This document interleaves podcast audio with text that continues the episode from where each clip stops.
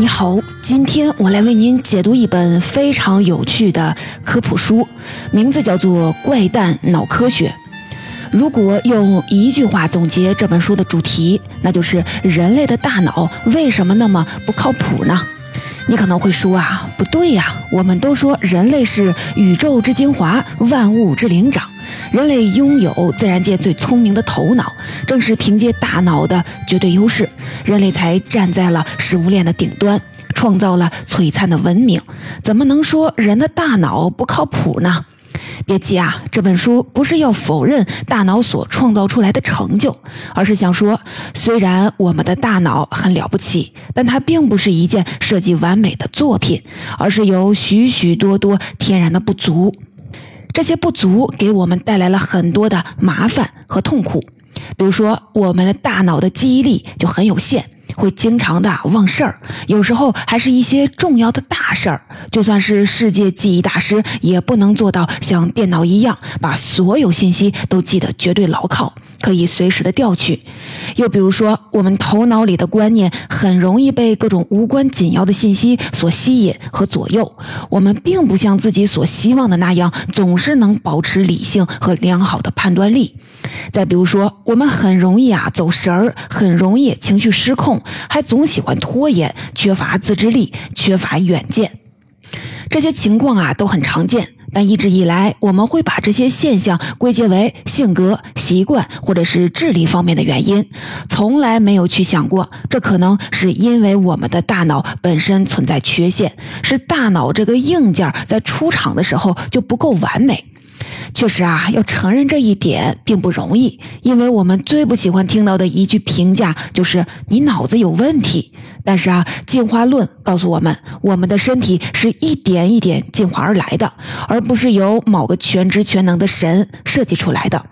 大自然的进化是没有方向的，它并不保证一定产生最优的结果。而且啊，生物进化的速度可能赶不上环境变化的速度，因此啊，在我们的身体里可能会残留一些不符合当下环境需要的东西。它只是一个次优的选择，而不是一个完美的方案。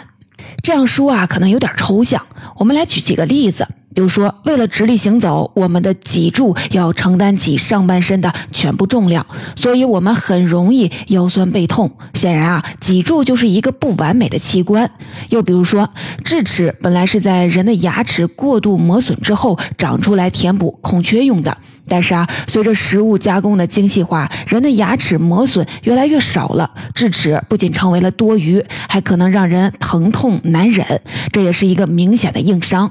再比如说，人的体毛和尾椎骨这两样东西啊，在进化论的鼻祖达尔文看来，也都是毫无用处或者是基本无用的部件。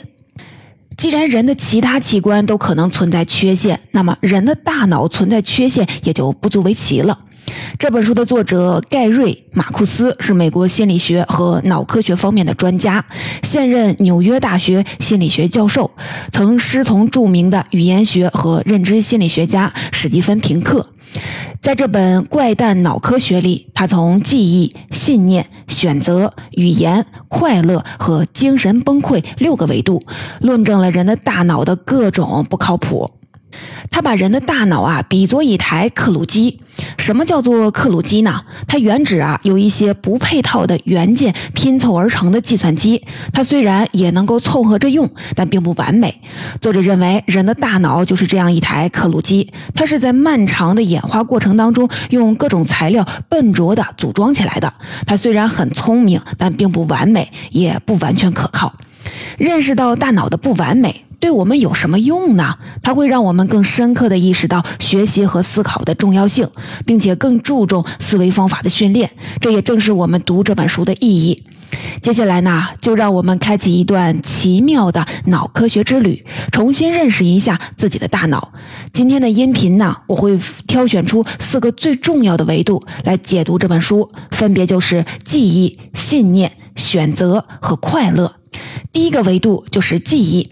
相信啊，你肯定深有体会，觉得自己的记忆力很有限，尤其当年纪越来越大，记忆力呀就退化了。比如说，随便问你几个问题：你前天早餐吃的是什么呢？你能马上想起来吗？你家里每个家庭成员的手机号码你都能记住吗？你在中学时反复背诵过的那些课文、历史年份，还有数理化公式，你都还记得吗？你会不会在跟人聊天的时候突然想不起一个本来很熟悉的人名或者是地名呢？你会不会经常的丢三落四？比如说出门忘记带钥匙、钱包，或者经常找不见某样东西呢？怎么样啊？有没有被这些问题戳中呢？不过啊，不要急着说自己糊涂马虎，因为这些不是你一个人的问题，而是在所有人身上都发生过。我们的记忆天生就是有缺陷的，我们经常想不起一些事儿，而且啊，时间隔得越久就越想不起来。同时呢，我们的记忆还特别的容易被干扰。你以为你记得很准，但实际上啊，可能时间、地点、人物、场景都给记混了。那你可能就会问了：为什么人的记忆不能像电脑一样，把所有看到、听到、接触到的信息都分门别类的储存起来，等到用的时候再随时的调取呢？这就要说到人脑和电脑存储方式的差异了。作者说，电脑的存储方式是邮政编码式的记忆，也就是说，每项信息都被分配到了一个特定的位置存储，每个位置都有一个编码，就像是邮政编码一样，信息和位置是一一对应的。当要用到某个信息的时候，直接到那个位置去调取就行了。但是啊，人脑的记忆机制完全不一样。我们没有一套电脑那样的编码系统，我们只是大概知道大脑的哪些区域跟记忆有关，而某个信息具体存储在大脑深处的哪个位置，没有人能够搞清楚。头脑里存储的信息和位置不是一一对应的。那么，我们要想起某件事情，唤起对特定内容的记忆，要怎么办呢？通常啊，需要借助一些背景线索。所以啊，作者把人脑的记忆称作是背景关联记忆。作者认为，背景关联记忆是大自然为了弥补自己没能进化出优整编码系统而粗制滥造出来的一套替代方案。那么，这种背景关联记忆有什么特点呢？主要啊，就有两个。第一个呢，是容易受周围环境的影响。比如说，如果我们在海边，就更容易想起跟海洋有关的知识；在厨房，就更容易想起跟烹饪有关的知识；回到家乡，就更容易想起童年往事。甚至啊，我们看到一个熟悉的物件，听到熟悉的声音，尝到熟悉的味道，都可能让我们的记忆马上复苏。就好像记忆有一个开关，熟悉的环境能让这个开关迅速的开启。其实啊，我们中国的很多成语都体现了这种由环境激发记忆的特点，比如说“触景生情”“睹物思人”等等。因为记忆有这个特点，所以啊，我们的情绪和行动都容易被外在的环境所影响。好的环境会让你产生积极的情绪和行动，而坏的环境则会让你意志消沉、情绪低迷。所以啊，当你陷入坏情绪的时候，可以试着换个环境，那会让你好受很多。个人记忆也是这样，国家和民族记忆同样如此。比如说，美国有漫长的种族歧视历史，为什么难以根除呢？其中一个重要的原因就是历史记忆会让人形成思维定式。当白人看到了黑人的时候，会自动的联想起对黑人的种种偏见，即便他不是一个种族主义者，也会受到相关历史文化的影响。隐性的歧视始终难以根除。背景关联记忆的第二个特点是会对信息进行优先级排序。人的大脑不会像计算机那样平等的处理所有的信息，而是把常见的和近期出现过的信息放在前面，因为这些信息可能恰好就是我们最需要的。这有一个巨大的好处，就是帮我们大大节省了检索信息的时间和精力。要知道啊，大脑神经元处理信息的速度只有计算机芯片的几百万分之一。有了优先级的排序，我们就不需要把头脑里的全部信息都检索一遍，而是可以从排在最前面的常用信息开始了。但是啊，在节省时间和精力的同时，我们也需要付出代价，那就是要牺牲记忆的准确性。我们的记忆常常会相互干扰，混成一片。为什么我们记不清前天早餐吃的是什么呢？就是因为早餐这个线索啊太有限了，它太容易和昨天或者是今天的早餐搞混了。理想的记忆应该是过目不忘，但事实上没有人能真的做到。我们需要死记硬背，需要抵抗记忆衰减的规律，还需要调整生活方式来适应记忆的局限性。比如说把钥匙放在同一个地方，每次出门前检查一遍要带的东西，这些都是为了对抗记忆的不靠谱。说完了记忆，咱们再来说说第二个维度——信念。你觉得自己是一个信念坚定的人吗？咱们不妨啊来做个小测试。我读一段话，你看这段话说的像不像你？请注意听哈。你需要来自他人的喜欢和赞赏，却常常对自己很挑剔。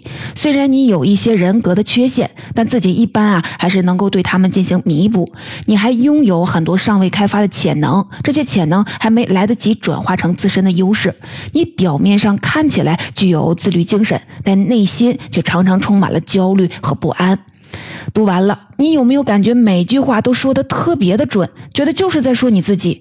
如果我告诉你这就是某个星座人的特点，这就是某个生肖或者是血型人的特点，你会不会觉得恍然大悟？哦，原来这个星座、这个生肖的人是这样的。其实啊，这是一位叫做福瑞尔的心理学家模仿那些对星座特点的描述设计的一段文字。你可以打开文稿啊，再细看一下，你就会发现这些描述啊都很笼统、模糊的一般性的描述。但是啊，为什么我们会觉得这些话简直就是为自己量身定做的呢？福瑞尔说，这是因为我们对它进行了过度解读，尤其当这些描述里还包括了几个积极正面的个性的时候，我们就更容易受骗上当了。你看啊，人的信念其实很容易啊被影响。作者说，信念跟人的语言一样，很晚才进化出来。尽管我们的认知系统功能强大，但是啊，我们很容易被操纵、被煽动。我们很容易轻信他人，容易受到迷信和谣言的蛊惑。我们经常说不清楚自己的某种信念到底是怎么来的。而更糟糕的是，我们没有意识到很多无关的信息对我们的想法和行为造成了很大的影响。书里啊列举了很多的心理效应，都能说明这个问题。我来说说其中的三个。第一个呢，叫做光圈效应，也就是爱屋及乌。如果我们对某个人的某一方面有好感，通常会自动的对他在其他方面都给出正面的评价。为什么企业要请明星代言呢？就是利用这种光圈效应。相反呢，如果你不喜欢某个人，你可能就会把这个人的所有的方面都彻底的否定。而这种好感或者是恶感的产生，可能没有任何说得通的道理。有时啊，仅仅因为长相就能影响你的判断。lot. 虽然我们常说不要以貌取人，但实际上大家啊都在看脸。颜值高的人在求职方面、工作晋升方面都可能获得更多的机会，这也就是所谓的颜值正义。第二种心理效应叫做聚焦错觉，因为你关注某个方面，你就以为其他方面都跟它相关。比如说，有人做过一个实验，去采访两组大学生，问他们两个问题：一个是你觉得自己幸福吗？另一个是你上个月有过几次约会？但是啊，问的时候两个问题的顺序不同。对第一组，先问的是你是否幸福，再问约会次数。结果发现这两个问题的答案好像没什么关联。也就是说，觉得幸福的人可能约。会次数不多，而约会次数多的人可能感到不幸福。但是呢，对第二组问的时候啊，把这两个问题的顺序调换了一下，就得出了不一样的结果。被问的人把注意力转移到了自己的爱情生活上，约会很多的人觉得自己很幸福，而没什那么约会的人则有些忧伤。你看啊，当一个人的注意力被引向了某一个点，他就很容易被操纵、被忽悠。第三种效应就是心理污染。我们会被一些毫不相干的信息牵着鼻子走。比如说，有一个心理学的实验，让受试者转动一个幸运飞轮，飞轮上标志着从一到一百的数字刻度。然后呢，问他们一个和飞轮旋转结果毫不相干的问题：非洲国家的数量在联合国成员国里所占的比例大概是多少？一般人啊都不知道确切的答案，只能靠猜。但有意思的就是，那些把飞轮转出更大数字的人，他们猜出来的结果的比例。例的数字也就更大，而那些转出更小数字的人，猜出来的比例数也就更小。你看啊，他们的想法轻而易举的就被带偏了。这些心理效应说明什么呢？我想啊，至少可以给我们两点启发。第一，就是要懂得我们内心的自我意识其实很薄弱，我们的注意力很容易被转移，我们的思想观念很容易被一些人或者是组织来操纵。对我对此呢，我们应该保持警惕。另一方面呢，我们要养成自省的习惯，要多去想一想，我们的脑海里的观念是否真的经得起推敲，它会不会就是一种偏见呢？很多政治对抗、宗教冲突、家庭矛盾，都是源于观念的差异，而差异的产生很可能是因为只看到了自己想看到的事实，而有意无意的忽略了另一些事实。有时候啊，用一种局外人的视角来看待问题，会让我们更客观、公正和理性。说完了人的信念如何不理性，咱们再来说说第三个维度——选择。人的选择同样存在着大量的不理性。咱们啊，还先来看一个实验。有人给几个四岁左右的孩子提供了两种选择，一种是现在马上就可以吃一块棉花糖，另一种是要等实验者回来，孩子可以得到两块棉花糖。但实验者没说什么时候回来。然后呢，就把这些小孩留在那里观察他们的怎么办。结果呢，有几个孩子在他刚一离开后就把糖给吃了。大多数孩子还是希望得到更大的奖励，于是选择等待。但是等待的过程非常的难熬。结果将近一半的孩子还是在二十分钟内把糖给吃了，只有少数的孩子忍到了最后，等到大人回来获得了奖励。你可能会说，这是小孩儿缺乏自制力，抵抗不住诱惑。我们成年人啊，不会这样。面对一块棉花糖，我们确实啊能抵挡住诱惑。但是啊，如果把这个诱惑变大呢？比如说，如果问一个成年人，你愿意马上得到一百元，还是三年之后得到三百元？可能一大半的人都宁愿马上就得到一百元。股神巴菲特有一句名言：有人问他，你的投资理财的方法其实很简单。找到一家好公司，然后持有他们的股票几十年，就能赚大钱。看起来人人都可以学，但为什么很少有人像你一样有钱呢？巴菲特说出了一个残酷的真相。他说啊，因为很少有人愿意慢慢的变得有钱。我们大多数的人都急于求成，往往明知道该怎么选择，但就是做不到。比如说，成年人一边想拥有好身材，一边难以控制食欲，不愿意去健身；一边想赶紧的完成工作，一边还在刷手机摸鱼。书里啊还举了一个让人哭笑不得的例子：一个犯人被判监禁九十天，他竟然在第八十九天的时候试图越狱，就连一天也等不了了。人为什么会这么短视，只看重眼前而忘忘记了未来呢？这还是因为我们大脑的缺陷。这里啊，需要介绍一对重要的概念。作者认为，人类的大脑由两套不同的系统组成，这两套系统形成的时期和功能都不一样。一套是古老的祖传系统，又叫做反射系统。这套系统在几亿年前的恐龙时代就已经产生了，它主要掌管着呼吸、平衡、警觉，还有协调对视觉、听觉的反射。这套系统能自动快速的工作，保证了动物觅食、避险之类的求生本能。在危机时刻能不加思索的迅速做出反应。另一套叫做慎思系统，这套系统进化出来的时间很晚，控制这个系统的部位的主要集中在前脑，像人脑的语言、复杂的文化以及深思熟虑的推理能力，都是依靠慎思系统。这可能是在过去五万年才产生的。祖传系统是直觉的、无意识的，而慎思系统是需要主动控制、有意识进行的。这两套系统相互配合，但祖传系统形成的时间更久远，它经常啊会占主导的地位。人之之所以无法抵挡眼前的诱惑，就是因为祖传系统在起作用。看到食物就要吃，追求及时的快感，追求眼前的利益，这源于一种古老的本能。在漫长的原始生活当中，任何物资的获得都是及时的，不需。需要有长远的规划。进入农业社会以后，人类才逐渐的培养起获得延时回报的习惯，才会对未来有预期。对此呢，我在《工作的意义》这本书里有详细的介绍，你可以啊找来听一听，或者是去看原书。当然了，人在选择上的不理性远不止于此。咱们再举几个好玩的例子，比如说有一台原价一百元的微波炉，现在呢降价三十元出售，但是需要你坐一趟公交车去买，你愿意去吗？只要你有买微波炉的需求，你很可能会愿意去。现在呢，有一台原价一千元的电视机，现在呢也是降价三十元出售，同样需要坐一趟公交车去买，而且距离呢是一样远，你愿意去吗？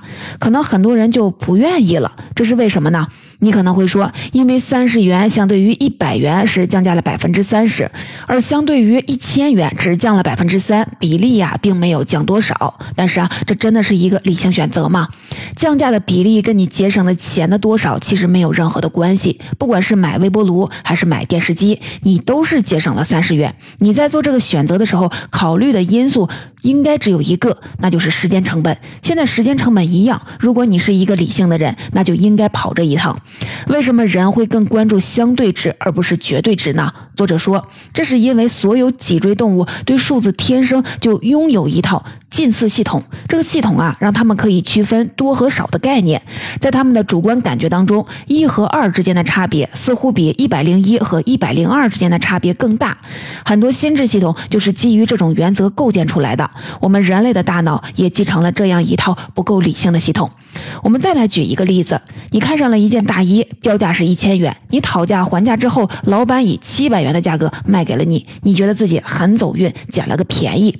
但如果老板开价就是七百元，谢绝还价，你可能会气呼呼的转身就走了。你看啊，同样是七百元，前一种你就买了，后一种你就没买。从经济计算的角度来说，这也是一种不理性的选择。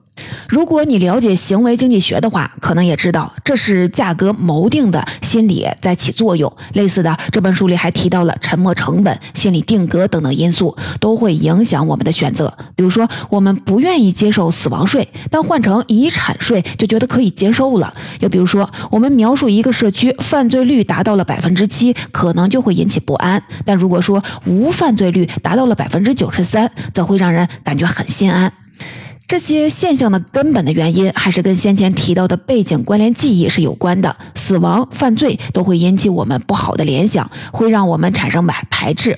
换成一个中性或者是正面的词以后，其实内容本质啊并没有变，但我们就是更容易接受，这也是一种怪诞心理。最后呢，咱们再来说说快乐。人类跟其他动物相比，一个重要的不同就是人非常的注重快乐，想要寻求幸福，似乎人生的全部目标就是如此。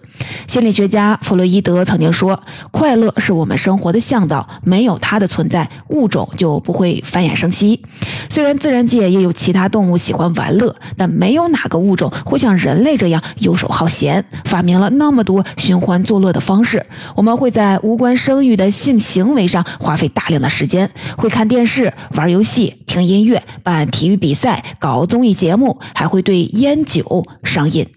我们为了追求快乐，付出了很多的努力，制造了各种让我们精神愉悦、情绪高昂的东西。但是啊，很多时候这种快乐只能维持片刻，之后呢，我们会很快的就会回到先前的情绪状态。那么，快乐到底是一种理想的进化产物，还是同样具有某些缺陷呢？恐怕这是后者。比如说，有时候我们明明有非常紧急的工作要做，但还是会无所事事的四处闲逛，或者在手机上刷新闻、看视频，因为我们就喜欢各种八卦新闻，就喜欢寻求刺激。我们明知道吃糖太多不利于健康，但还是会忍不住的被美味的糕点、零食诱惑，因为甜味儿会带来身体的愉悦。这也是不顾长远利益，只顾眼前的表现。还有一个有意思的现象，我们一方面拼命的获得一些东西，但是啊，在真正获得之后，快乐的时间会非常的短暂。比如说，书里讲到了，在美国的大学要获得终身教职很不容易，很多学者拼尽全力就是想获得一张终身的聘书。但有意思的就是，真正得到聘书的教授一开始也会欣喜若狂，但这种幸福感并不会持续太久，他们很快就会为其他的事儿而烦恼忧愁。同样的道理，没有得到终身聘书的教授，往往一开始很失落，但这种痛苦的感觉也持续不了多久。作者就说，虽然人们都在为过上更幸福的生活拼命的赚钱，但是啊，经济水平跟幸福指数并不是成正相关的。书里提到，虽然日本家庭的平均收入在一九五八年到一九八七年增长了五倍，但人们的幸福感几乎是没有变化。这表明增加的只是财富，而非幸福指数。那为什么会这样呢？我们来举一个生活当中的例子：你刚买了一双新鞋，你会很兴奋，幸福感飙升，会每天的擦拭，生怕上面啊有半个污点。但过不了太长时间，你就会感觉这双鞋啊其实也没什么，被人家踩一脚也没那么在意了。新鞋带给你的幸福感很快就消失了。所以作者说，物质财富的增加可能对幸福感的提升作用啊很有限。关于快乐。还有一个有趣的现象，那就是认知失调。比如说，上世纪五十年代有一个著名的心理学实验，让一群大学生完成一个单调乏味的任务，把一些图钉钉到一块平板的小洞里。有的人可以获得优厚的报酬，有二十美元，这在当时啊算是一大笔钱了。而有的人只能拿到区区的一美元。钉完之后，这些实验人员问这些大学生有多喜欢这份差事呢？结果出人意料，那些得钱更多的大学生。因为他们已经获得了可观的经济回报，所以大方的承认这个工作啊其实很无聊。而那些只拿到了一美元报酬的大学生，反而说工作很有意思。这其实啊有点类似于阿 Q 的精神胜利法。他们想象着把图钉钉进洞里很有意思，不愿承认做这份差事其实是在浪费时间。